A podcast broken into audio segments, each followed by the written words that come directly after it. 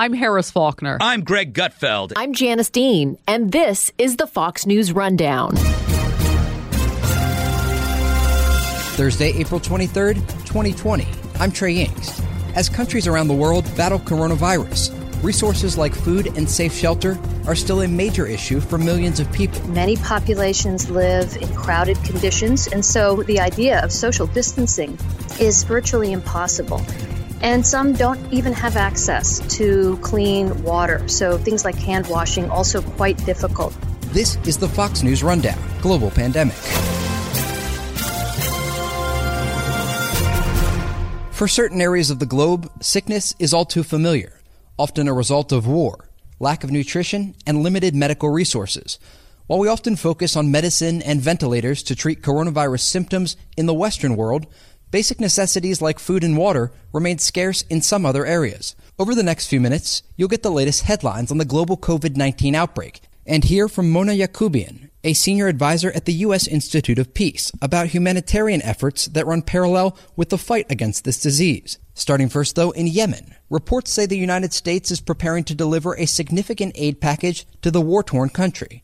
Reuters says that 80% of Yemen's population, a staggering 24 million people, relies on humanitarian aid to survive. While the country is reporting just one case of coronavirus, the true number is likely much higher. A lack of widespread testing is one of the key factors to consider as the UN is warning COVID 19 could spread very rapidly in the country. Now to Syria, where the Assad regime is reporting just three deaths from coronavirus. Nonprofit organizations that have spoken with the Fox News Rundown believe the actual toll is much higher. Syria, like Yemen, faces a lack of testing problem. One report today showed volunteers constructing homemade ventilators for coronavirus patients.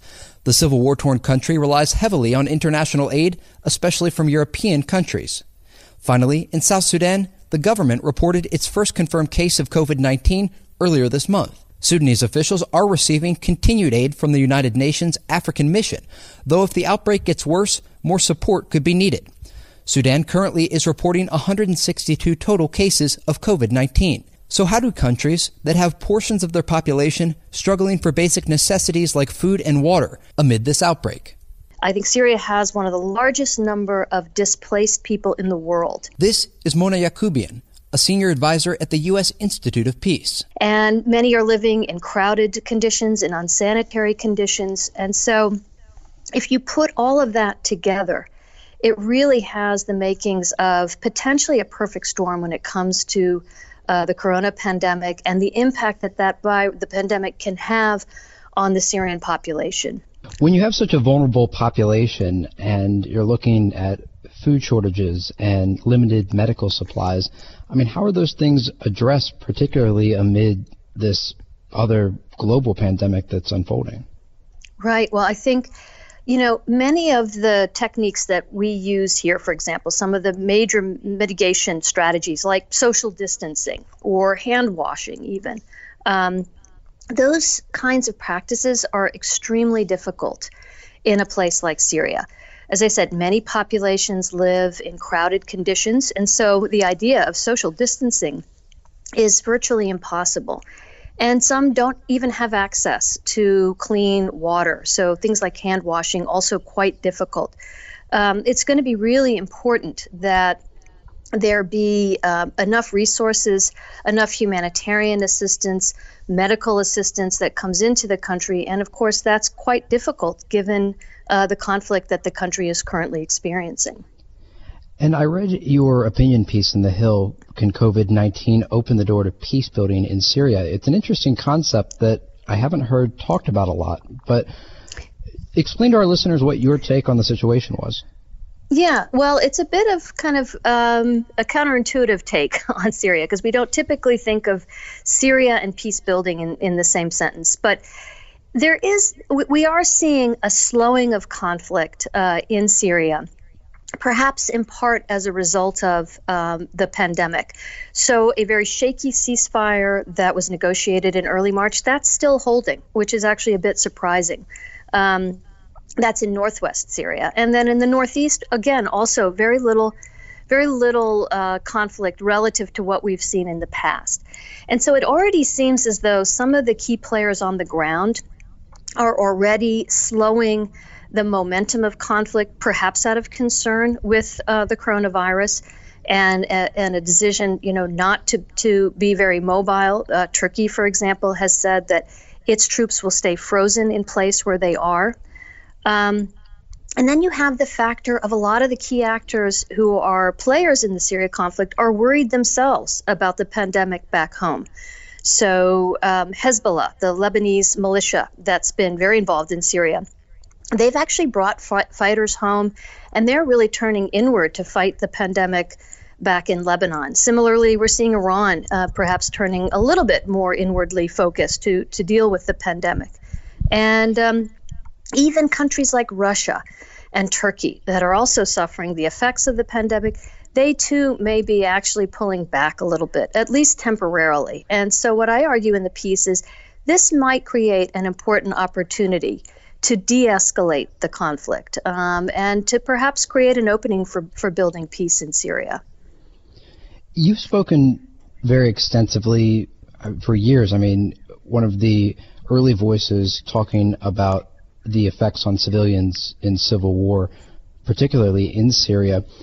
Looking at the basic human needs, and we, we know there's so many people internally displaced in the country, but things like food and water, how does this play into the ability to build peace when there's things that people in the West may take for granted, but in Syria are often luxuries for people?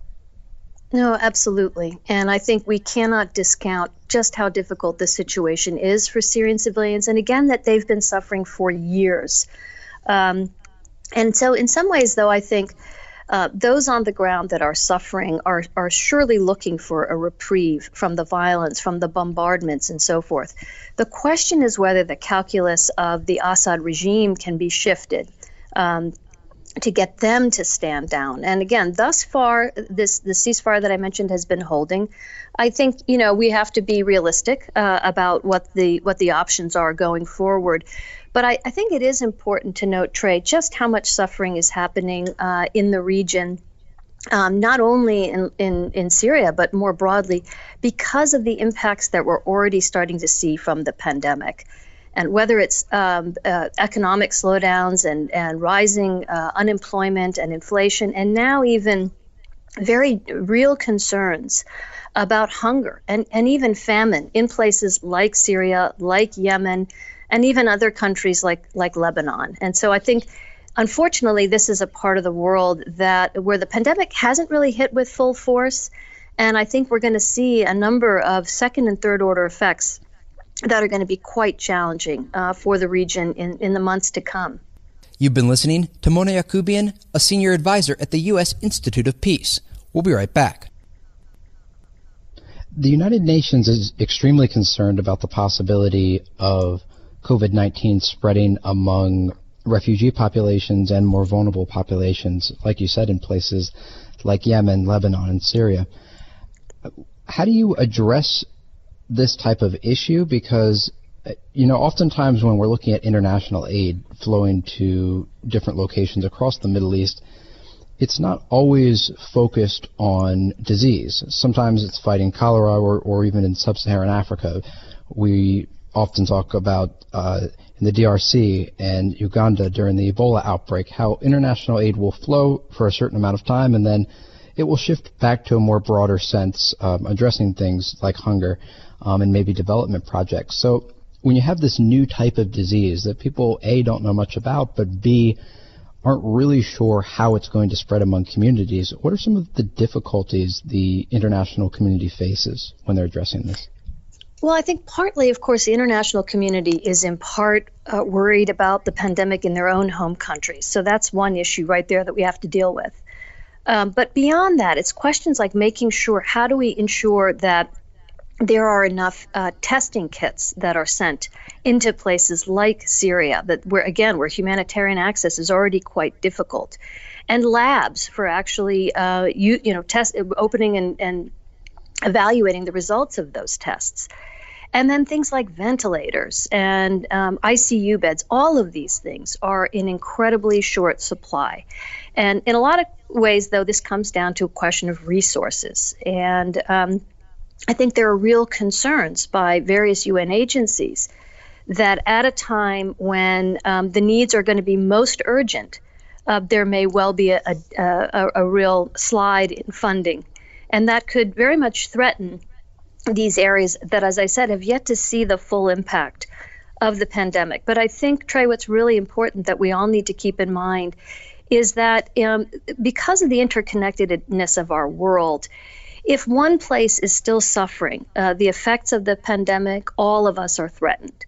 And so the only way to really ensure that we rid this the world of the pandemic is to be sure that it is not able to thrive in, in any particular location. And that's why it's going to be so important to make sure that these conflict zones and other very vulnerable parts of the world um, have enough resources to, to battle the pandemic.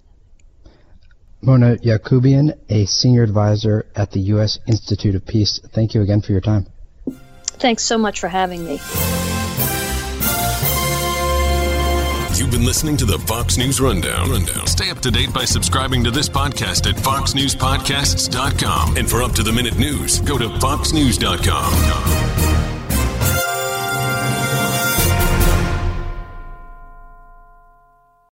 From the Fox News Podcasts Network, subscribe and listen to the Trey Gowdy Podcast. Former federal prosecutor and four term U.S. Congressman from South Carolina brings you a one of a kind podcast. Subscribe and listen now by going to foxnewspodcasts.com.